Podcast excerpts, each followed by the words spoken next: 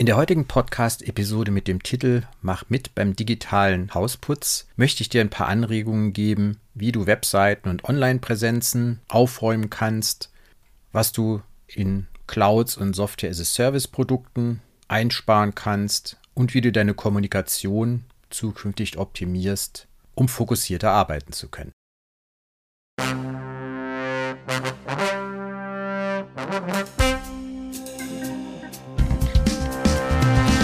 Herzlich willkommen zu Web But Green, deinem Podcast für ein nachhaltiges Internet. Hier geht es darum, wie du den CO2-Fußabdruck von Webseiten und digitaler Kommunikation verkleinern kannst. Und jetzt viel Spaß mit dieser Folge.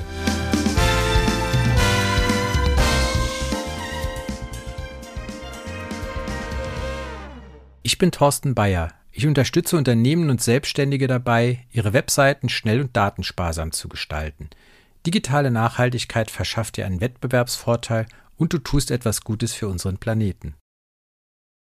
Ja, schön, dass du dabei bist bei dieser neuen Folge. Du fragst dich jetzt wahrscheinlich, digitaler Hausputz, hat das irgendeinen Grund, warum ich genau jetzt diese Folge mache? Hat eigentlich zwei. Wir haben Frühjahr und viele räumen ja im Frühjahr zu Hause ein bisschen auf oder machen den Garten wieder fit oder putzen die Fenster, whatever.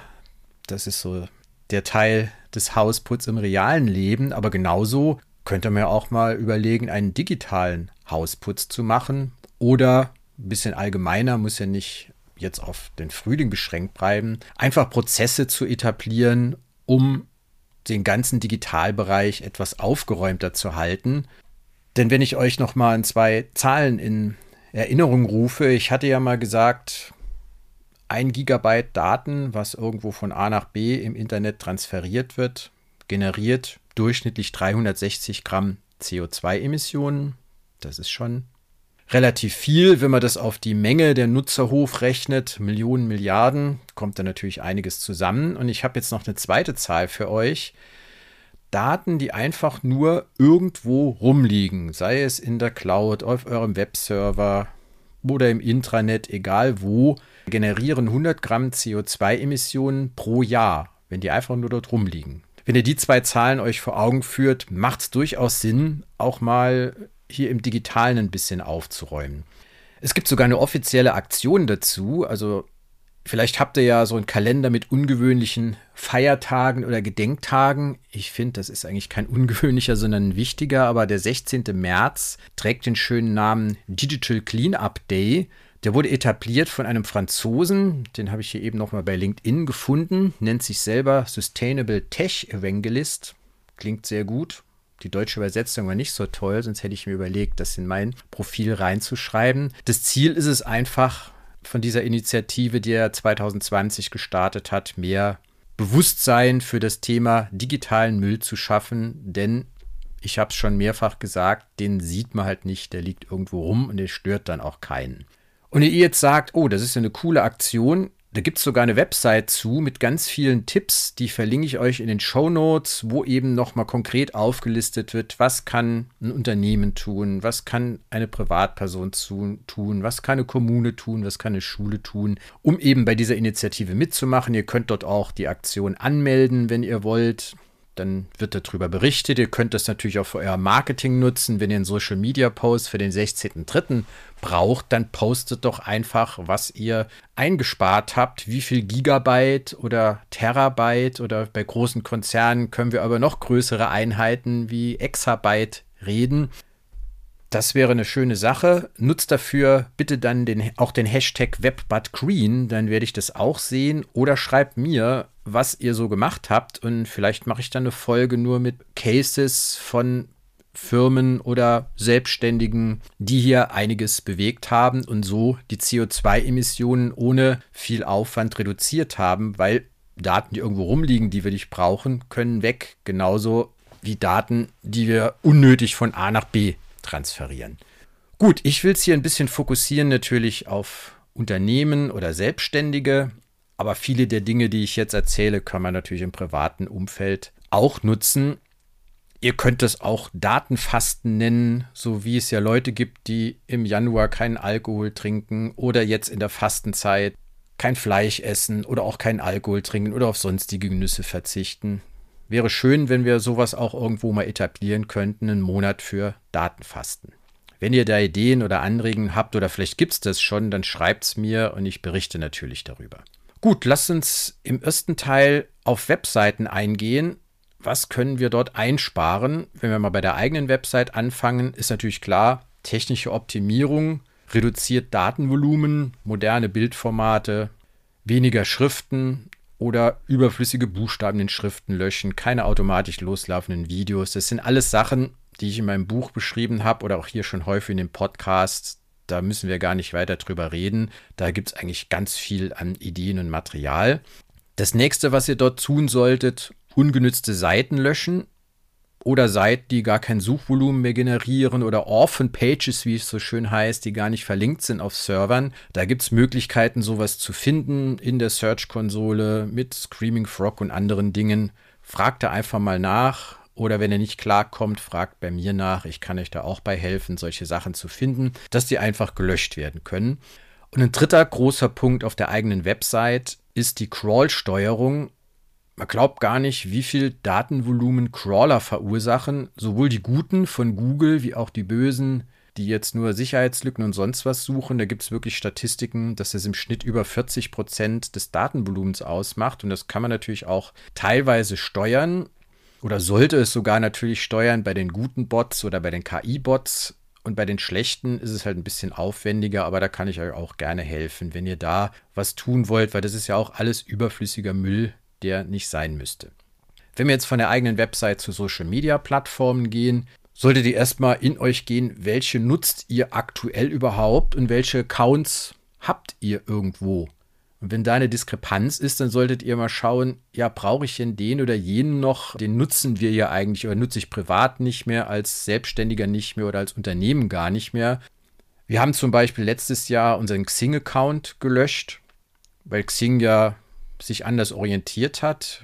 Und ich selbst muss keinen Job mehr suchen. Und wenn ich Mitarbeiter suche, habe ich andere Möglichkeiten. Das kann ich bei LinkedIn oder beim Arbeitsamt machen. Da brauche ich Xing nicht für. Deswegen habe ich das gelöscht.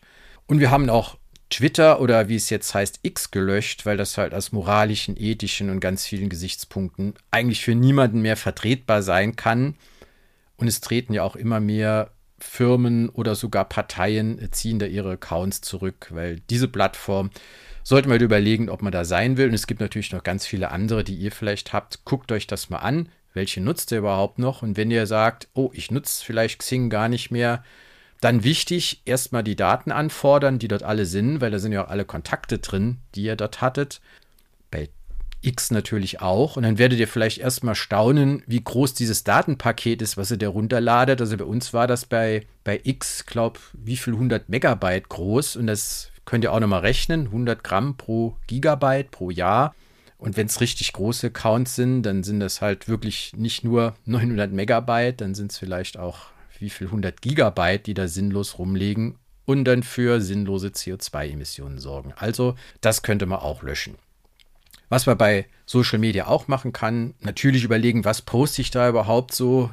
muss da jetzt das Essensbild gepostet werden oder was ist das Ziel dieses Posts? Will ich jetzt irgendwo aufklären? Will ich Kunden gewinnen? Das sind natürlich sinnvolle Ziele oder will ich jetzt nur mein eigenes Ego befriedigen? Gut, passiert jetzt bei LinkedIn nicht so oft, aber aus meiner Sicht auch zu oft. Solche Posts brauche ich gar nicht. Klar, man kann solche Leute dann natürlich blockieren, dass man das nicht mehr sehen muss.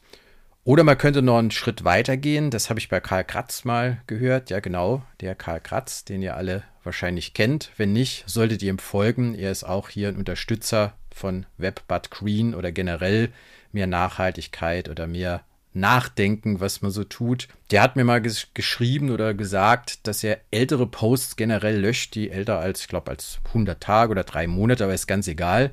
Das Dumme ist nur, die Social Media Plattformen unterstützen das normalerweise gar nicht, dass ich sagen kann, lösch mir einfach mal alle älteren Einträge, die ein oder zwei Jahre alt sind, weil die meisten Posts sind ja nicht mehr relevant. Aber die wollen natürlich diese Daten haben, weil die passen dann alle für den Algorithmus, um euch dann die maximal passende Werbung auszuspielen. Das kann man natürlich auch machen. Dritter und letzter Punkt bei den Webseiten, wenn ihr zukünftige Projekte angeht, dann legt doch einfach mal ein Datenbudget fest, was so die neue Website an Datenvolumen pro Page Impression haben darf. Der Schnitt ist irgendwo bei zweieinhalb Megabyte. Ihr könntet aber auch sagen, wir machen das aber auf ein, anderthalb Megabyte oder ein Megabyte. Man kann es auch, wenn man will, noch weiter runterdrücken, weil das fokussiert natürlich auch mehr aufs Wesentliche und hat auch oft auch noch andere Vorteile neben schnelleren Ladegeschwindigkeiten, auch weniger Barrieren auf einer Website. Das haben wir auch in einer früheren Folge gelernt, dass Nachhaltigkeit und Barrierefreiheit auch irgendwie zusammengehören und sich gegenseitig ergänzen. Dann solltet ihr natürlich schauen, habt ihr Green Hosting? Und wie green ist euer Hosting überhaupt? Weil es schreiben ja alle sie heute, sie sind green gehostet, aber schaut da mal nach, wie die das begründen. Sind das jetzt nur Zertifikate oder haben die wirklich einen eigenen Windpark oder eigenen Solarpark oder hat das Rechenzentrum einen günstigen Standort? Und dann könnt ihr eben sagen, bei der neuen Website wechseln wir halt zum neuen Hoster. Oder wenn ihr eine WordPress-Seite habt, ist das ja sogar relativ trivial zu einem neuen Hoster zu wechseln. Da könnte ich aber auch gerne bei mir melden oder bei vielen Fachleuten, die euch da helfen. Gut, kommen wir zum zweiten Punkt. Sachen, die in Clouds oder in, oder in SAS, SaaS-Software liegen, also Software as a Service. Da gibt es ja auch immer mehr Produkte. Office ist ja eigentlich auch heute schon eine Software as a Service. Microsoft will uns ja dafür gewinnen, nur noch in der Cloud zu arbeiten oder irgendwann wird es nur noch Windows 365 geben, dann seid ihr auch immer in der Cloud. Ich weiß gar nicht, ob ich das will. Und da muss man halt sehen, da werden halt immer sehr viele Daten dort transferiert. Hat natürlich den Vorteil, dass man gar keine lokale Festplatte irgendwann mehr theoretisch bräuchte. Ich weiß nicht, wie ihr das seht. Für mich eher eine Horrorversion, aber ich komme halt auch aus anderen Zeiten, wo ich gerne meine Daten selbst für mich hatte. Wenn ihr mit Jüngeren redet, denen ist das vollkommen egal, dass alles irgendwo liegt. Da müssen sie auch um nichts kümmern und leider vergammelt dann auch die Daten, jetzt sag's jetzt mal so bildlich gesprochen, dann in diesen Clouds oft, weil dann vieles auch vergessen wird. Und da sollte man halt auch gucken, wie eben bei den Webseiten, Bestandsaufnahme, was habe ich irgendwo in Clouds rumliegen, Gibt es da irgendwas, was ich nicht brauche? Bilder, die ich mir schon runtergezogen habe. Die muss ich jetzt nicht nur in irgendeiner Cloud immer als Sicherung haben. Die kann ich mir auf USB-Sticks, Festplatten oder ich weiß nicht, ob ihr noch einen DVD-Brenner oder so ein Zeug habt oder alte Rohlinge. Ich habe noch ein paar, die halten ja auch relativ lang. Also ich bin erstaunt. Ich habe noch von meiner Doktorarbeit die CD, die stammt aus dem Jahr 1996. Da musste ich damals noch ins Rechenzentrum der Uni für. Da gab es den einzigen CD-Brenner an der ganzen Universität. Und das Ding lässt sich heute immer noch lesen und ist jetzt doch schon 27 Jahre alt. Also ihr seht, auch CDs und solche Rohlinge halten lange, wenn ihr noch ein CD-Gerät dann habt. Aber das äh, können die natürlich auch über USB, gibt es relativ günstig oder ihr habt noch einen älteren PC. Dann nutzt das. Redundanzen sollte man natürlich vermeiden, dass man Daten doppelt irgendwo in Clouds hat. Generell sollte man doppelte Daten ja überall vermeiden oder ideal ist es, ihr habt irgendwie eine Versionierung. Das haben wir zum Beispiel für unsere Programmierer, die dann wissen, wenn die irgendwo an einer Datei arbeiten von Analytic News, dann können die immer nachgucken, ah, der hat dann und dann die Änderung gemacht, da muss man nicht so viele doppelte Daten haben. Ihr könnt auch bei Clouds eigene Richtlinien aufstellen, natürlich für Firmen. Wie lange werden jetzt Firmendaten gespeichert? Klar, da gibt es natürlich diverse gesetzliche Regelungen, wie lange man geschäftliche E-Mails aufhalten muss. Aber genauso wie ihr zum Beispiel eure Unterlagen für den Steuerberater irgendwann wahrscheinlich in den Schredder gebt oder ich habe da mal eine Firma bestellt. Da könnt ihr dann die Ordner alle in so eine Tonne werfen. Die werden dann verschlossen, abgeholt und dann irgendwo geordnet entsorgt. Ihr kriegt auch ein Zertifikat, dass das auch alles nach DSGVO stattgefunden hat. Und genauso könnt ihr das natürlich auch für alle digitalen Daten machen, die irgendwo rumliegen. Guckt, wie lange ihr die braucht. Oder stellt auch Backup-Regeln auf. Wie lange werden Backups aufgehoben? Es gibt Leute, die heben machen jeden Tag ein Backup und heben die Backups, äh, keine Ahnung, ein Jahr auf. Muss das so sinnvoll sein oder kann ich jetzt nur ein differenzielles Backup machen und nicht über ein komplettes Backup? Das sind alles nur Anregungen oder Ideen. Ihr müsst halt einfach mal euer Mindset prüfen, wo kann ich jetzt Daten sparen, weil es geht letztlich immer darum, liegen Daten irgendwo rum, die ich nicht brauche, oder transferiere ich Daten hin und her, was eigentlich Blödsinn ist. Das sind so die zwei Kriterien, nachdem man eigentlich alle Prozesse, die man so intern hat, als Selbstständiger, als Unternehmen, als Behörde, was weiß ich, äh, untersuchen sollte.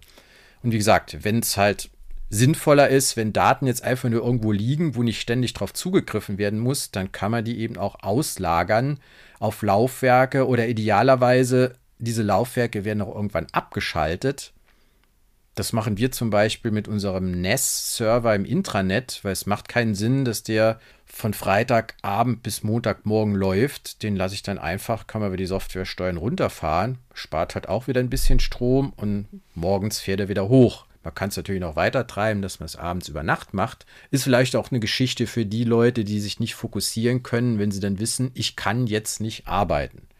Oder für Unternehmen, die ihre Mitarbeiter dann auch vom Arbeiten abhalten wollen.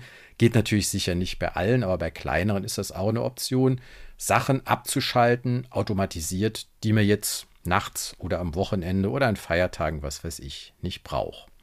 Gut, kommen wir zum dritten Punkt. Das wäre alles, was mit Kommunikation zu tun hat. Erstmal bei E-Mail. E-Mail ist ja Segen und Fluch zugleich, wenn man einfach mal schaut, wie viele E-Mails ihr heute bekommt. Ich weiß nicht, sind es 100 oder sind es 10 oder gar keine oder 1000. Meistens sind ja auch viele bei Unternehmen, je größer das Unternehmen wird, desto mehr interne Mails man äh, bekommt man. Und jemand hat mir mal gesagt, Spam ist gar nicht so das Problem. Das sind so meine Kollegen, die mich immer in CC, BCC bei allem Wichtigen, Unwichtigen setzen. Und das kann man natürlich auch regeln, dass Firmen Richtlinien aufstellen. Was wird jetzt per E-Mail überhaupt geteilt? Wer soll im Verteiler stehen? Und es muss nicht immer jeder alles wissen. Wenn Firmen gewisse Hierarchien haben, das kann man halt auch in gewisser Weise steuern. Genauso kann ich alte Mails irgendwann löschen. Da gibt es auch in der DSGVO ein paar Vorschriften. Wenn ihr da schon was gemacht habt oder ihr habt da auch einen Datenschutzbeauftragten, der weiß das alles, wie lange darf ich das aufheben, Kundenkommunikation und wenn ich Dinge nicht mehr brauche, lösche ich die. Oder wenn ich zum Beispiel Mail-Accounts nicht mehr brauche, soll ich die auch löschen. Also wir haben bei Analytic News ja auch einen Newsletter, der hat 25.000 Abonnenten und es gibt Firmen, die liefern dann immer nur zurück, dass ein Mitarbeiter ausgeschieden ist, aber in dieser Mail steht nicht drin, welcher. Das ist halt ein Punkt. Oder es gibt Black, also so schwarze Löcher nenne ich das dann. Es gibt Mitarbeiter, die ausgeschieden sind, da schickst du eine Mail hin, aber du kriegst keine Response, dass es den gar nicht mehr gibt. Das läuft dann in irgendein Mailpostfach im schlimmsten Fall rein, was immer größer wird, oder wird einfach gelöscht. Und es gibt halt Mechanismen, dass man dann sagt, gerade wenn wir auch so eine, eine, eine, Lösung wie wir haben, also da kriegt ihr dann eine Response-Mail und dann meldet das System dann nicht mehr existierende Nutzer automatisch ab.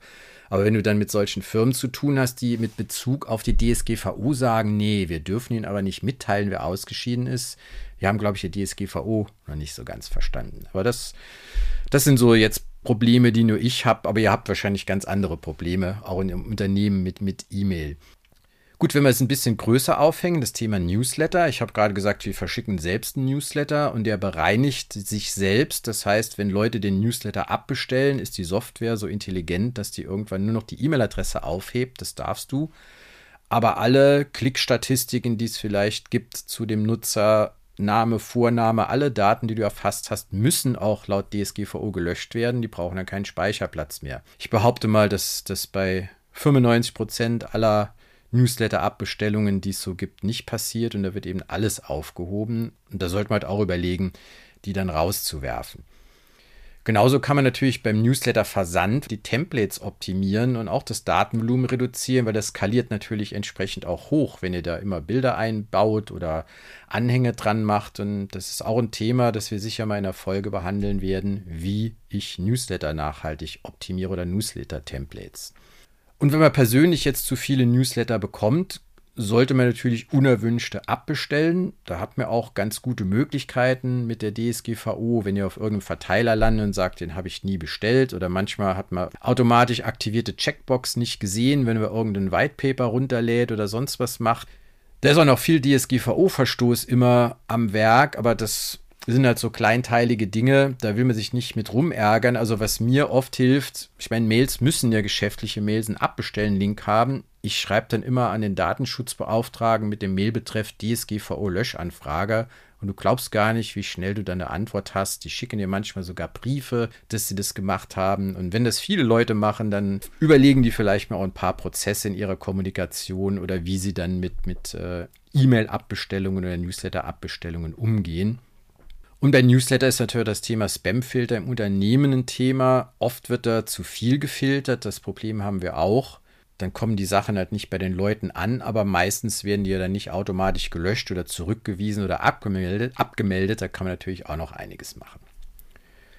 Gut, wir haben jetzt über die Old-Fashioned-Kommunikation geredet. Seit der Social-Media-Zeit kommunizieren ja die Jüngeren eigentlich fast nicht mehr per E-Mail oder lesen auch keine Newsletter.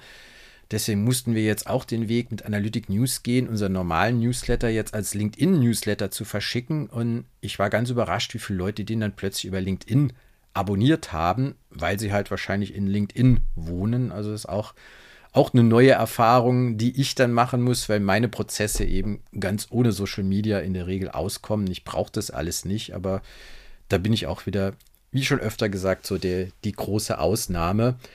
Aber natürlich, wenn ihr bessere Plattformen habt, also wenn E-Mail-Kommunikationen mit mehr als zwei oder drei Leuten stattfinden, macht irgendwann E-Mail als Medium keinen Sinn. Klar, ihr könnt jetzt natürlich sagen, dann machen wir eine Videokonferenz.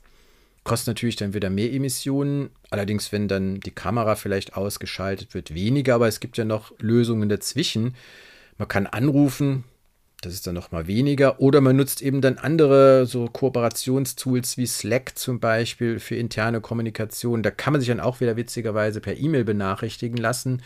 Aber die Leute, die sowieso in Slack und überall wohnen und das Handy jede 20 Sekunden irgendwoher ploppt, da ist was Neues, da ist was Neues, die brauchen auch diese ganzen Benachrichtigungen gar nicht. Was ich zum Beispiel nutze für den Podcast ist Notion. Habe ich vorher auch nicht genutzt, aber das ist ganz sinnvoll, um Ideen zu sammeln. Und ihr habt sicher noch ganz viele andere Ideen. Also ihr könnt mir gerne mal schreiben, wie ihr E-Mail als Medium sinnvoll ersetzt oder auch nachhaltig ersetzt. Das waren jetzt einige Tipps zum Thema digitaler Hausputz oder Digital Cleanup Day oder Datenfasten. Ihr könnt es nennen, wie es wollt. Ihr könnt den 16. März als Datum dann nehmen, wenn dieser Cleanup Day ist.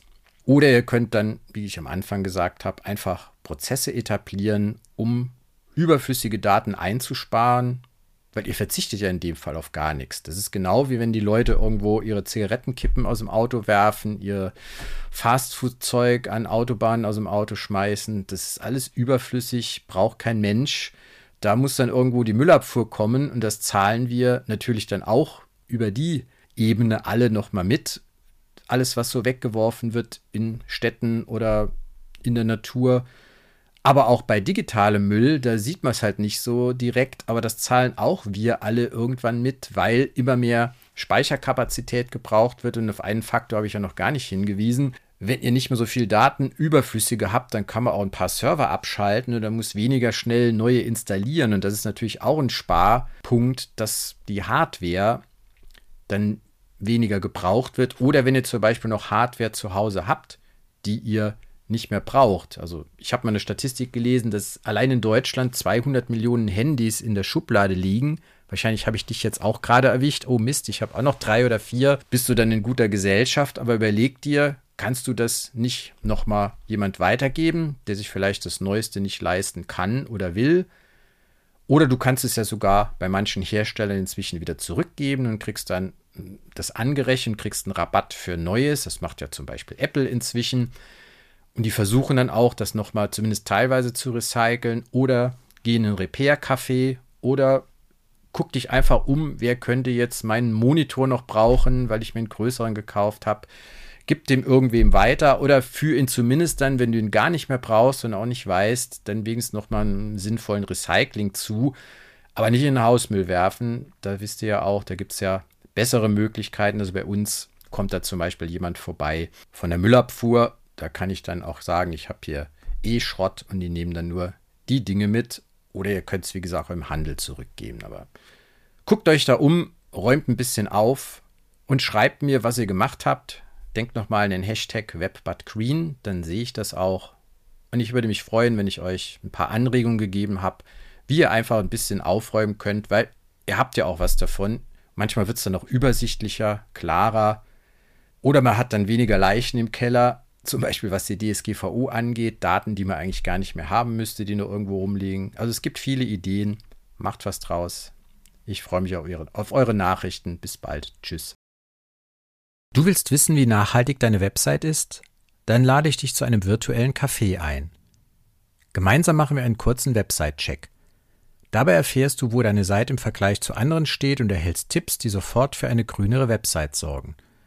Und wenn du möchtest, finden wir gemeinsam heraus, wie ich dich weiter begleiten kann.